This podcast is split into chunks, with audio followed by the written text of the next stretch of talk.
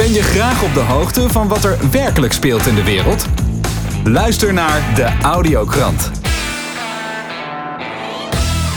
Fijn dat je luistert naar de Audiokrant. Deze week praat ik met schrijfster Elze van Hamelen van Gezond Verstand, schrijver en interviewer Pieter Stuurman van Café Welsmerch en Danny van Common Sense TV.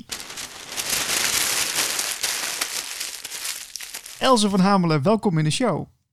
Hi, Niels. Leuk om hier te zijn. Ja, Else, je, je, je bent uh, schrijfster voor uh, Gezond Verstand, het, het weekblad.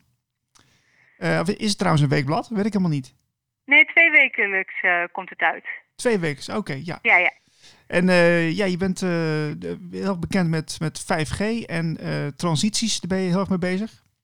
Ja, dat klopt. En ja, ik dacht, ik vraag jou een keer voor de audiokrant. Dus wat is jouw nieuws van de week? Nou, nieuws van de week bij mij is dat uh, ik heb een uh, video over de PCR-test uh, online gezet. Om andere ouders te informeren ehm, nou ja, over dat ze eigenlijk niet meer zouden moeten meewerken aan die PCR-test. -hmm. Oké, en, en wat, wat, wat heb je in die video verteld? Want ik heb natuurlijk de video wel een beetje gezien. wat, wat is de aanleiding voor die video die je gemaakt hebt? Nou, uh, mijn ik heb een dochter, die is zeven jaar. En haar juf die was verkouden een week of twee geleden. En dan gaat ze zich laten testen. Maar dan hangt dus bij de hele klas boven het hoofd dat ze vijf tot tien dagen in quarantaine moeten. Mm. Want de hele klas moet vijf dagen in quarantaine, maar als je je kind niet wil laten testen, dan uh, is dat tien dagen. Dat vinden ze een eigen keuze dan. Uh, en op zo'n moment denk ik, ja, we weten toch al dat die test hartstikke frauduleus is. Maar dan sta ik tussen de andere ouders op het schoolplein. En dan merk ik toch wel dat er heel veel uh, ouders nog geloven dat, ja, dat die test echt iets meet. Dat als je een positieve test hebt, dat je dan corona hebt en dat dat heel erg is. Um, dus dat dat allemaal helemaal niet klopt, daar hebben ze geen idee van. En dat is toch niet heel makkelijk in vijf minuten uit te leggen op zo'n schoolplein. En ik kan ze natuurlijk wel een stapel documentatie opsturen. Maar de meeste mensen uh, hebben niet de tijd of de zin om zich daar op die manier in te verdiepen. En ik heb me daar het afgelopen jaar wel heel erg in verdiept. Dus ik heb het toen allemaal op een rijtje gezet in een uh, PowerPoint. Ja, om het duidelijk te maken. Ja, en, en uh, hoe voelt het dan voor jou als je daar zo op het schoolplein staat? Uh, voel je je onbegrepen of hoe moet ik dat voorstellen? Nou, ik vind het vaak heel lastig, want uh, kijk, je wil jezelf eigenlijk... Er is zo'n scheiding op dit moment in de maatschappij en je wil jezelf niet buiten, buiten die groep zetten. Dus als ik, ik wil niet te activistisch zijn, want ik wil wel graag in contact blijven. En aan de andere kant denk je ook van ja, maar als iedereen blijft slapen en hier maar aan mee blijft werken, welke kant gaat dit op? Dus ik ben wel op zoek naar ja, creatieve manieren om mensen te informeren en het gesprek aan te gaan. Ja, ja dat, dat zal een hele uitdaging uh, zijn. Um, en uh, ja, je bent dus uh, begonnen met een video, die heb je nu online staan. En wat, uh, wat, wat staat er in die video? Wat, wat kun je erover zeggen? Ehm, nou, wat ik daar uitleg is dat die test, dat is eigenlijk een soort onderzoeksmethode. Dat staat ook op die kits het is een diagnostic tool. Het, sorry, het is, geen, het is een research only application. Mm -hmm. En het is geen diagnostic tool. Het is eigenlijk een methode om uh, om DNA te vermeerderen. Dus als je ergens een, een monster van hebt en daar zitten hele kleine deeltjes DNA die je eigenlijk op een andere manier helemaal niet kunt detecteren, dan kun je daar een PCR op toepassen en dan vermeerdert dat DNA en dan kun je dat dus terugvinden. Maar dat is helemaal geen, uh, geen goede methode om, om een besmetting aan te tonen. Want uh, voor corona, er is eigenlijk geen asymptomatische transmissie. Dus op het moment dat je geen klachten hebt, dan ben je niet besmettelijk.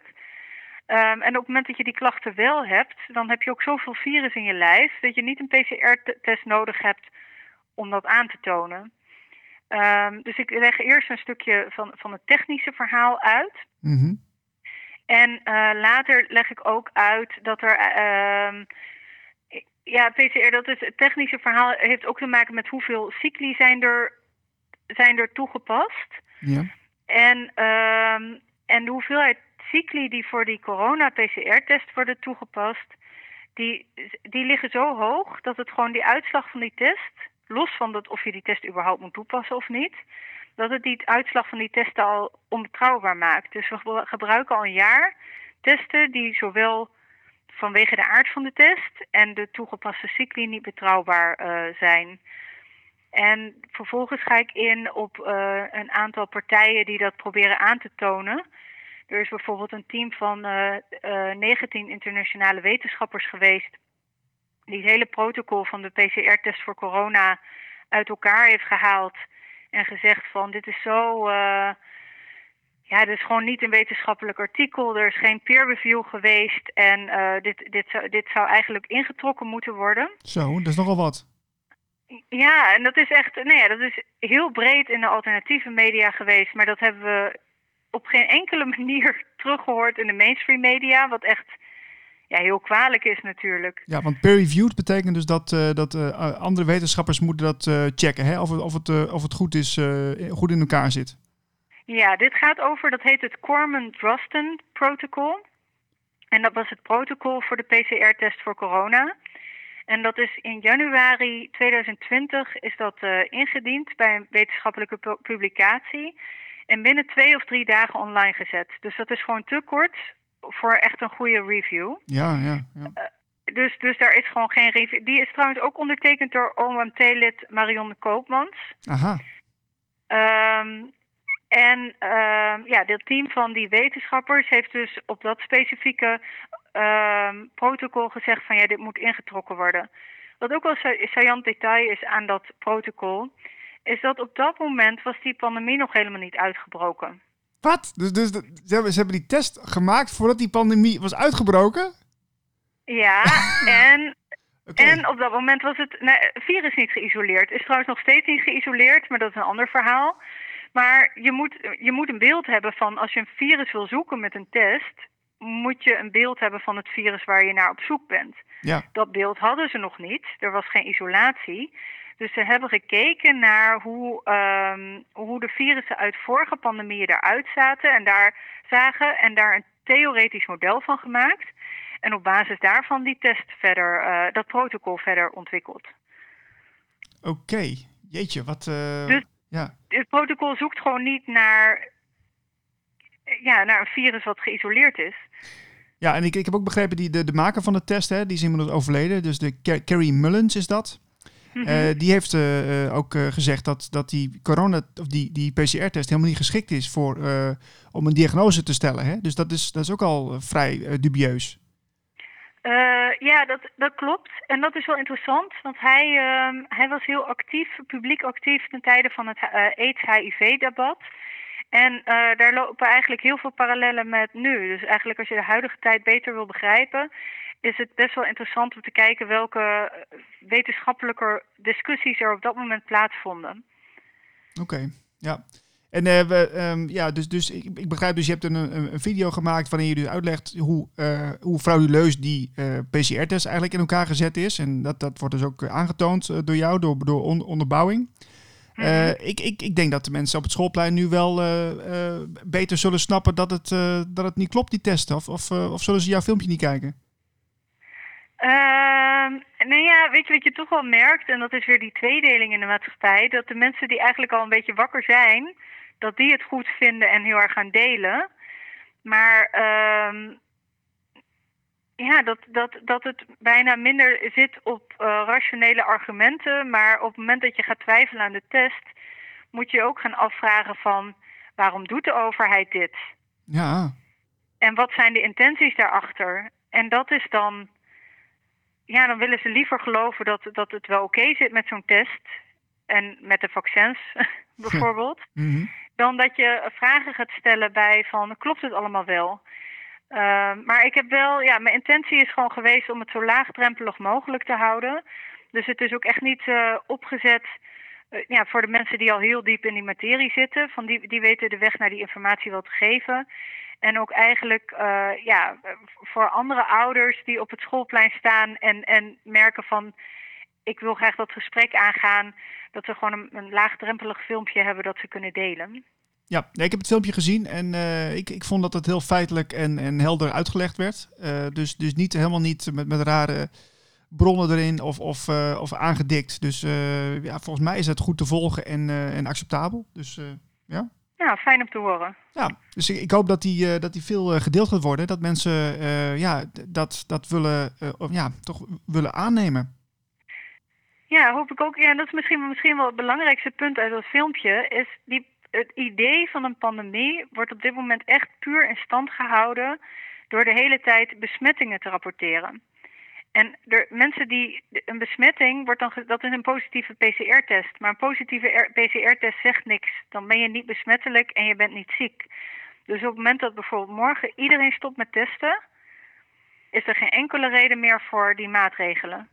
Want de ziekenhuizen liggen niet vol, we hebben niet heel veel zieke mensen, uh, de IC's zijn niet overbezet. Dus dat, dat gevoel dat er een verschrikkelijke dreiging boven ons hoofd hangt, komt puur door het testbeleid. Dat testbeleid dus dat op een verschrikkelijk fraudeleus protocol gebaseerd is. Else, heel erg bedankt voor je tijd. En, uh, heel graag gedaan. Waarschijnlijk snel weer in uh, Gezond Verstand te lezen. Ja, dat volgende week waarschijnlijk weer. Super, dankjewel hè. Oké. Okay. Graag gedaan.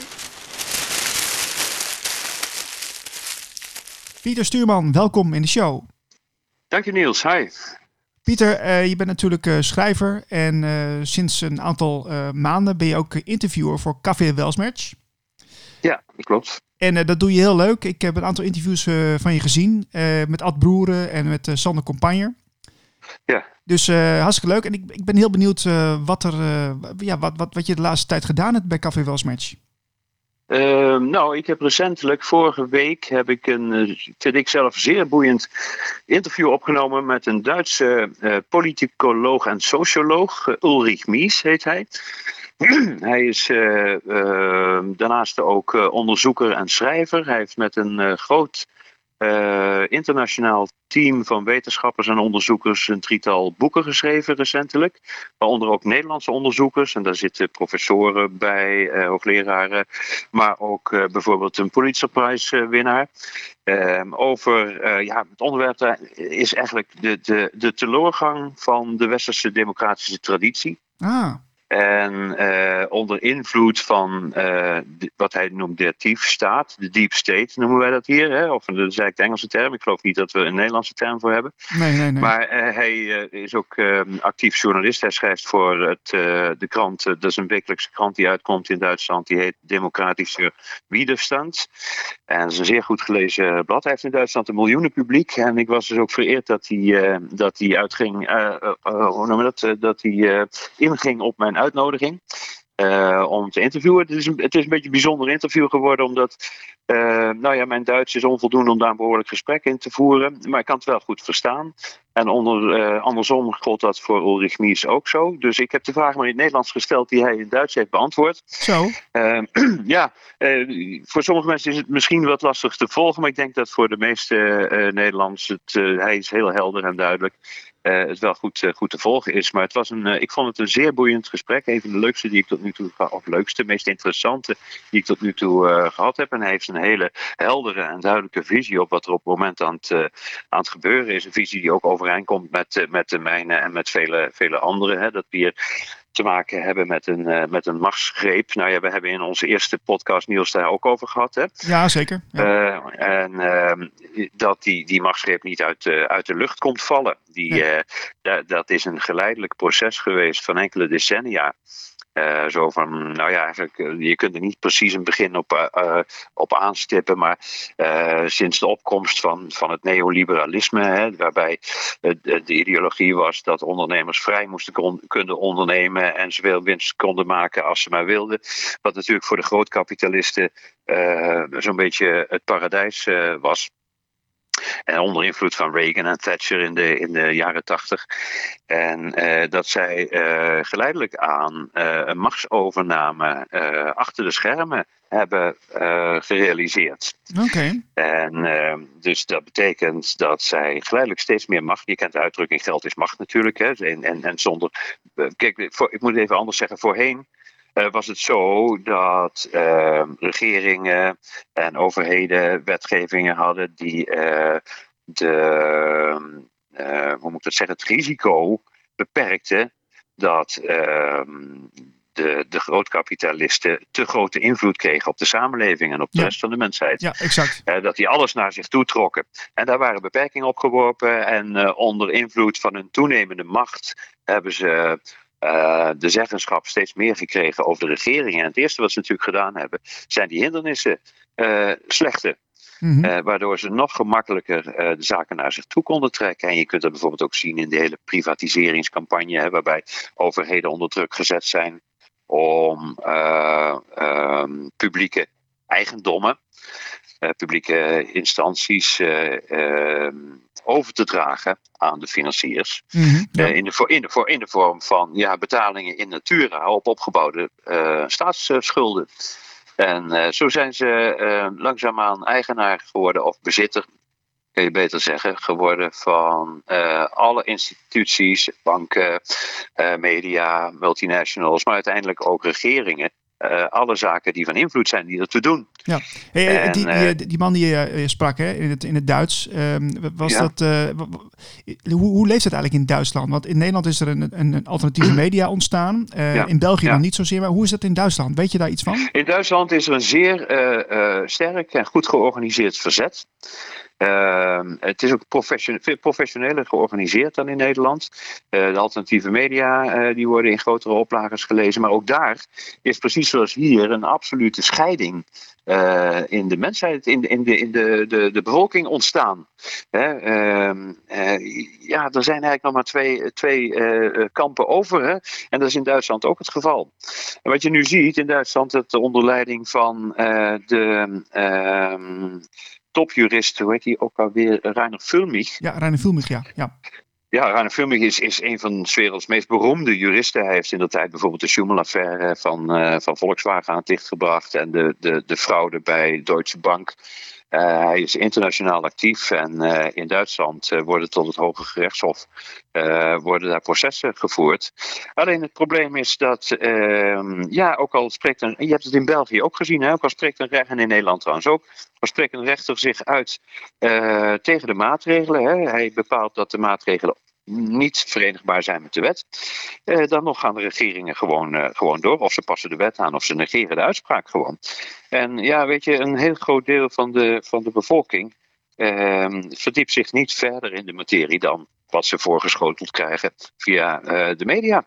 En daar wordt het simpelweg doodgezwegen. Tja. En ja, dan kan het gewoon verder gaan, weet je. Eh, dus ik, je ziet dat eh, zelfs al spreekt de hoogste rechter zich uit eh, tegen de maatregelen, dan nog heeft de regering ja, geen enkel probleem om ze te blijven doorvoeren. Ja, ja. En dat is, in Duitsland, dat is in Duitsland ook zo, ondanks het feit dat het, dat het verzet daar veel beter georganiseerd is. Er zijn wekelijks, nou dagelijks bijna demonstraties. En wekelijks in ieder weekend zijn er in alle grote steden grote demonstraties. Daar horen wij natuurlijk niks van, omdat dat, dat dat uit onze media gehouden wordt. Ehm, maar ehm, ja, miljoenen. Ja, maar dat, dat, is, dat zit me wel een beetje aan het denken. Want eh, kijk, eh, vergeleken met België zijn we natuurlijk wel een stapje verder.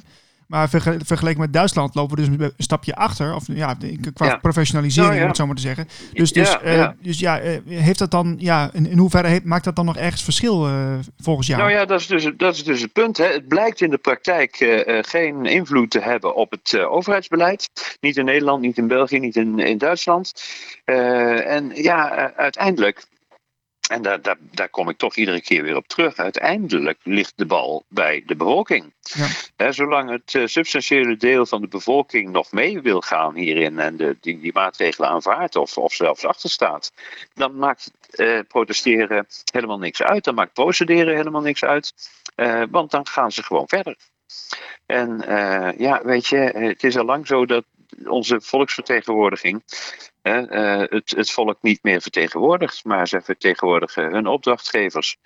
Eh, van wie zij afhankelijk eh, zijn. En eh, ja, als die de opdrachtgever gaat door, dan gaan zij door. Ja. Onafhankelijk van wat het volk ervan vindt. En zolang mensen bereid zijn om erin mee te gaan. En sterker nog, als mensen er bezwaar tegen maken, gaan ze in, in, in veel gevallen nog steeds eh, in mee. Hè? Ik bedoel, ik zie mensen naar demonstraties gaan, daar met een spandoek staan tegen de maatregelen. En als ze naar huis gaan, met de trein weer het mondkapje opzetten. Weet je? Ja, dat heeft Ja, zin. dan, dan, dan, dan schiet dat niet op, hè?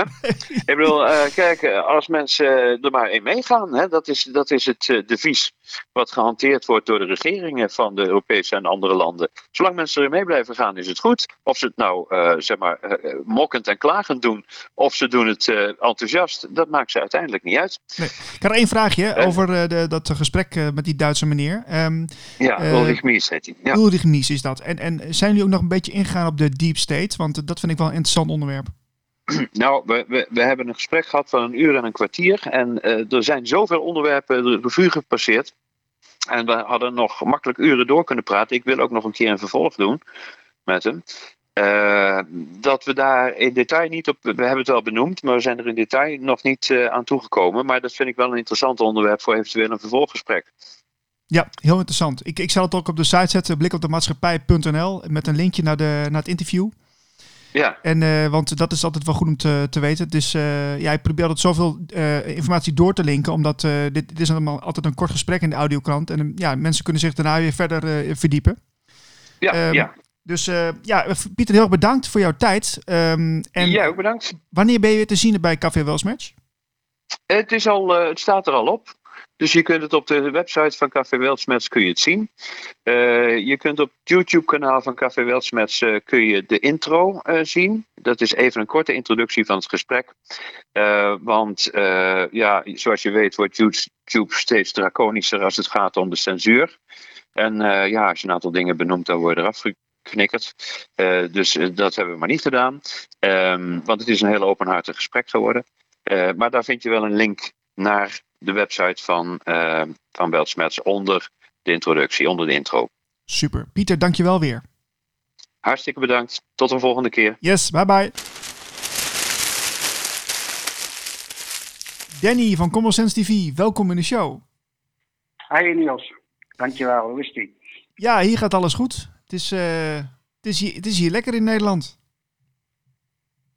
Ja, nou, ik hoop dat je bedoelt qua weer, want qua coronamaatregelen nog niet zo, als ik het uh, zo bekijk, hè?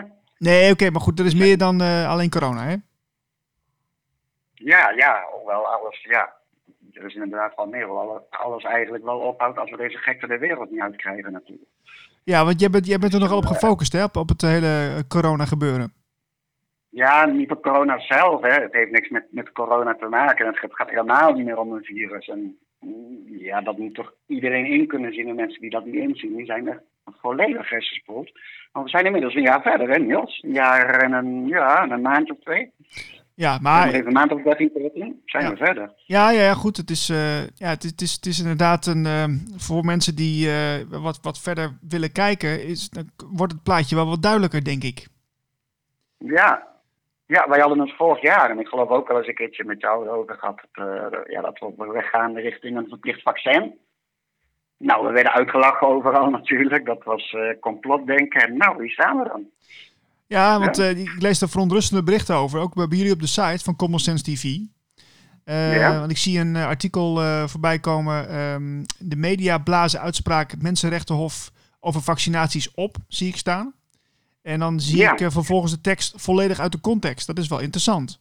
Ja, dat vond ik nogal raar inderdaad. Want we zien inderdaad bij alle media, bij het verschrikkelijke nu.nl, uh, RTL, eigenlijk vrijwel alle mainstream media. Die hadden wel weer een of andere uh, wetenschapper tussen haakjes aan het woord gelaten dat dit wel eens invloed kan hebben op het verplichte coronavaccin, vaccinatiepaspoorten.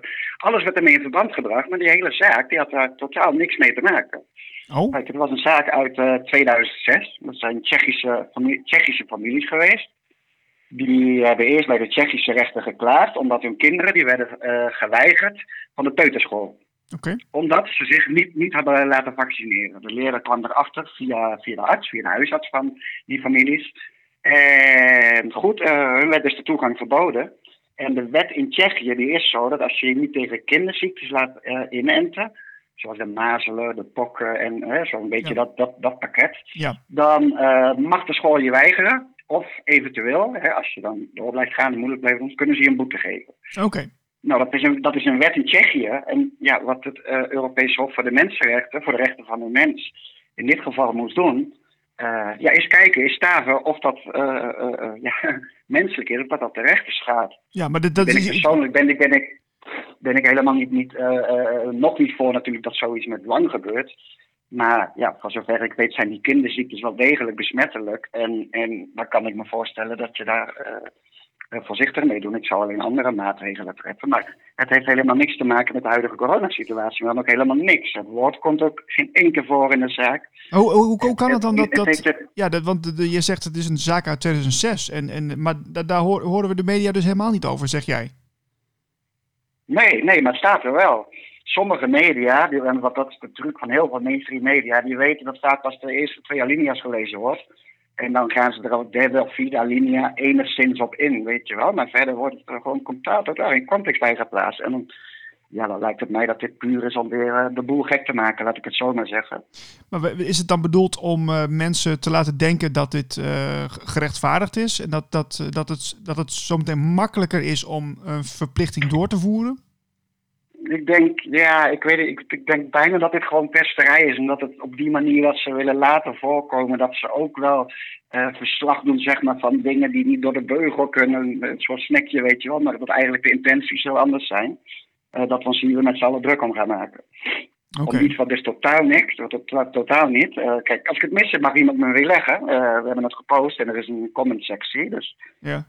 iedereen kan reageren. Maar het heeft er gewoon niks mee te maken. En dat is ja, heel triest dat dat dan weer aangegrepen wordt. En dat er weer zoveel mensen ja, bang gemaakt worden eigenlijk dat, het, dat die vaccinatieplicht er komt. Ja, ja, ja, precies. Alsof dat afgesproken zou zijn, nu uitgesproken zou zijn, terwijl het over een heel andere zaak gaat. Ja.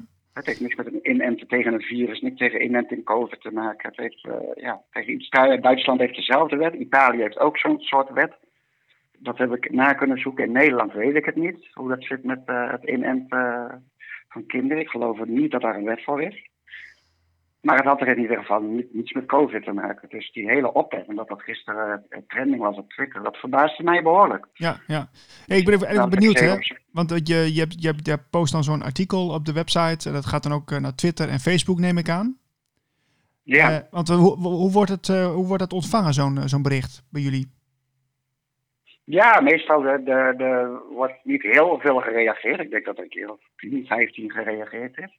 Maar over het algemeen positief. Van, eh, eindelijk een geluid die, die, die, die even alles laat zien. Het hele, het hele verhaal uit de doeken doet. Waar het in wezen, waar het in wezen om gaat. Ja. Nou, waar het dus om gaat, is dus een familie, Tsjechische familie in 2006 heeft door een Tsjechische rechtbank uh, uh, boete gehad. En een andere familie is toegang geweigerd van hun kind tot de peuterklas. En de rechter die heeft de Tsjechische rechter gelijk gegeven. En ja, dat is het. Ja, want ik was even benieuwd, uh, de, de, ja, de gemiddelde Common Sense TV luisteraar of, of, volger of uh, lezer, uh, die, die, is toch, die is toch vrij conservatief van aard. Zij, wat, wat zijn de reacties dan doorgaans op zulke artikelen? Ja, net zoals, zoals ik je net zei, inderdaad. Dan, dan, dan, ja, hè, die zien natuurlijk ook alleen die headlines. Want ik denk dat niemand van ons publiek nog echt de, de, de, de mainstream media serieus neemt. Maar ja, zoiets wel natuurlijk. Als je zoiets hoort en je ziet dat het overal zo opgeblazen wordt. Ja, ik zou er ook direct in geloven als je er niet uh, even achteraan gaat kijken. Ja, nou, hoeveel, hoeveel mensen zijn het maar, dan? Maar uh, wel, wel blij, wel blij die, die, die, hè, van mensen die, die, ja, die blij zijn dat er ook even de andere kant van het verhaal verteld wordt. Dus positief, absoluut. Ja. Ja, dus, dus common sense is eigenlijk ook uh, voor, voor, een, voor een groep mensen die, die, die het fijn vinden om even een ander geluid te horen, begrijp ik. Ja, ja, dat hoop ik wel. Ik bedoel, de aantallen groeien. En ik hoop inderdaad ook dat er eens mensen komen vanuit, uh, uh, ja, vanuit een andere hoek. Die het misschien niet altijd eenmaal met ons ja, eens zijn of, of, of anders denken. Maar toch is een kijkje komen nemen inderdaad, ja. Ja, ja. Want is, eh, ja. krijg ook wel eens uh, vaak hatelijke reacties van mensen die, die er anders over denken? Of valt het mee? Valt heel erg mee. Valt heel erg mee. Nee, eigenlijk is onze comment sectie vrij schoon. We hebben eigenlijk simpele regels. Iedereen mag zijn mening verkondigen wat hij wil. Het gaat alleen niet schelden, niet elkaar persoonlijk aanvallen en geen trollen. En dat zijn zeg maar de drie regels. En verder gaat het prima, maar niet. Uh, nee, ik heb niet echt kwade comments gezien. Sowieso niet op dit artikel.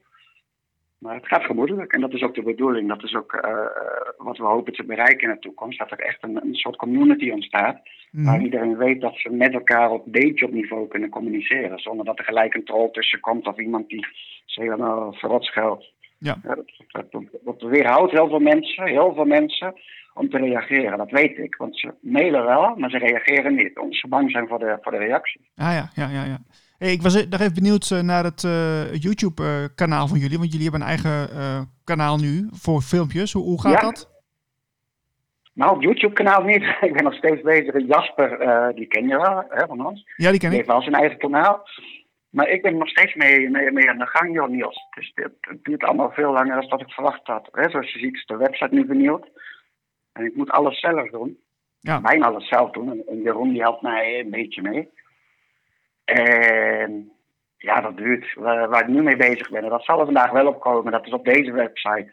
Komt de pagina met eigenlijk alle video's erop die we op deze site geplaatst hebben. Maar het is de bedoeling dat op die aparte website, dat we daar eh, alle video's die we ook op YouTube hadden, zijn er 500, dat we daar de belangrijkste ook weer van terugplaatsen. Ja. En eigenlijk is het hele, het hele, hele platform is klaar. Zijn alleen maar kleine dingetjes nog even wat geregeld moet worden, dat mensen zich op een normale manier kunnen inschrijven, dat de comment sectie daar goed is. Het zijn allemaal kleine bugs, zeg maar, die ik er maar niet uitkrijg. Ja, ja. Jongen, wat- een En werk ja, als dan. je daar, als, ja, want je moet daarbij natuurlijk, ja, je wil ook nog wat artikelen schrijven in de gaten houden wat er in de wereld gebeurt. En elke keer neem ik me voor van, nou, nu ga ik eens drie dagen zitten. Maar ja, dat, dat, dan wil je toch weer eh, dit schrijven, dat schrijven. En dan toch weer. Dus Ja. vanaf nu, als ik iets, als ik iets aan het niet beloof, ga ik het nooit meer een tijd noemen. Maar het komt. Alles wat, eh, hè, wat we willen, dat komt. Precies, precies. Alles Ja. op de tijd. Leuk, eh, leuk Danny. Ik, eh, ik volg het met interesse. En de website is een stuk verbeterd. Dus, Ja, ik jou ook. Ik vond jou goed. Dan wil ik je nog even een compliment geven. Hebben we ook geplaatst. Dat gesprek wat je had met die jongen uit Rusland. Oh ja, ja. Dat is bij ons ook heel goed gevallen. Hebben wij geplaatst. En het is interessant om te horen. Nou, dankjewel. Leuk. Ja, het was ook een leuk ja. gesprek. Zeker. Ja. Ja, raad mensen zeker aan om dat te gaan kijken. Eh, ja, ze kunnen het bij jou zien op de Nieuwe Tijd natuurlijk. Ze kunnen bij ons eh, luisteren. Ja, jij ook Eh, leuk. zeker een aanrader. Zeker, want ik heb eh, wat, wat nieuws eh, eh, eh, uit Rusland te horen. Wat je ja, doorgaans niet eh, in Nederland te horen krijgt, laat het zo zeggen. Nee, dat is ook zo. Nee, want wij, wij doen natuurlijk ook nieuws vanuit het buitenland. Maar dan zie je hoe, ja, hoe oppervlakkig het eigenlijk is. Want als je iemand dan werkelijk uit het land spreekt, ja, dan, dan, dan, dan zie je nog hele andere dingen dan wat je in de kranten ziet staan. Precies. Dus daar moeten wij ook wat bewuster van worden als, als je werkt uit het buitenland. Eh, ja, ik, ik wil wel als voorbeeld, voorbeeld noemen. Wij uh, uh, hemelen altijd Orbán op, Viktor Orbán. Dan heb je nog die president van Oostenrijk, Kurz. Hè, dat waren de populisten, die, die, die juichten wel allemaal toe, terwijl ze nu de meest draconische maatregelen nemen. Ja, ja, ja, ja.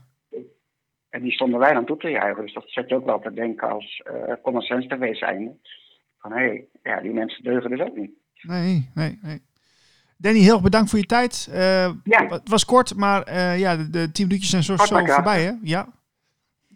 Nou, maar we hebben binnenkort uh, wat langer, hè? Nou, daar wijden we nog even niet over uit. We gaan, we gaan, binnenkort, wat, we gaan binnenkort wat leuks doen. Afgesproken. Dat houden we tussen jou en mij. de kantine. Danny, dankjewel. Jij ook, Niels. Hoi, hoi. hoi fijne dag. Tot zover deze audiokrant. Wil je meer informatie? Ga naar blikoptemaatschappij.nl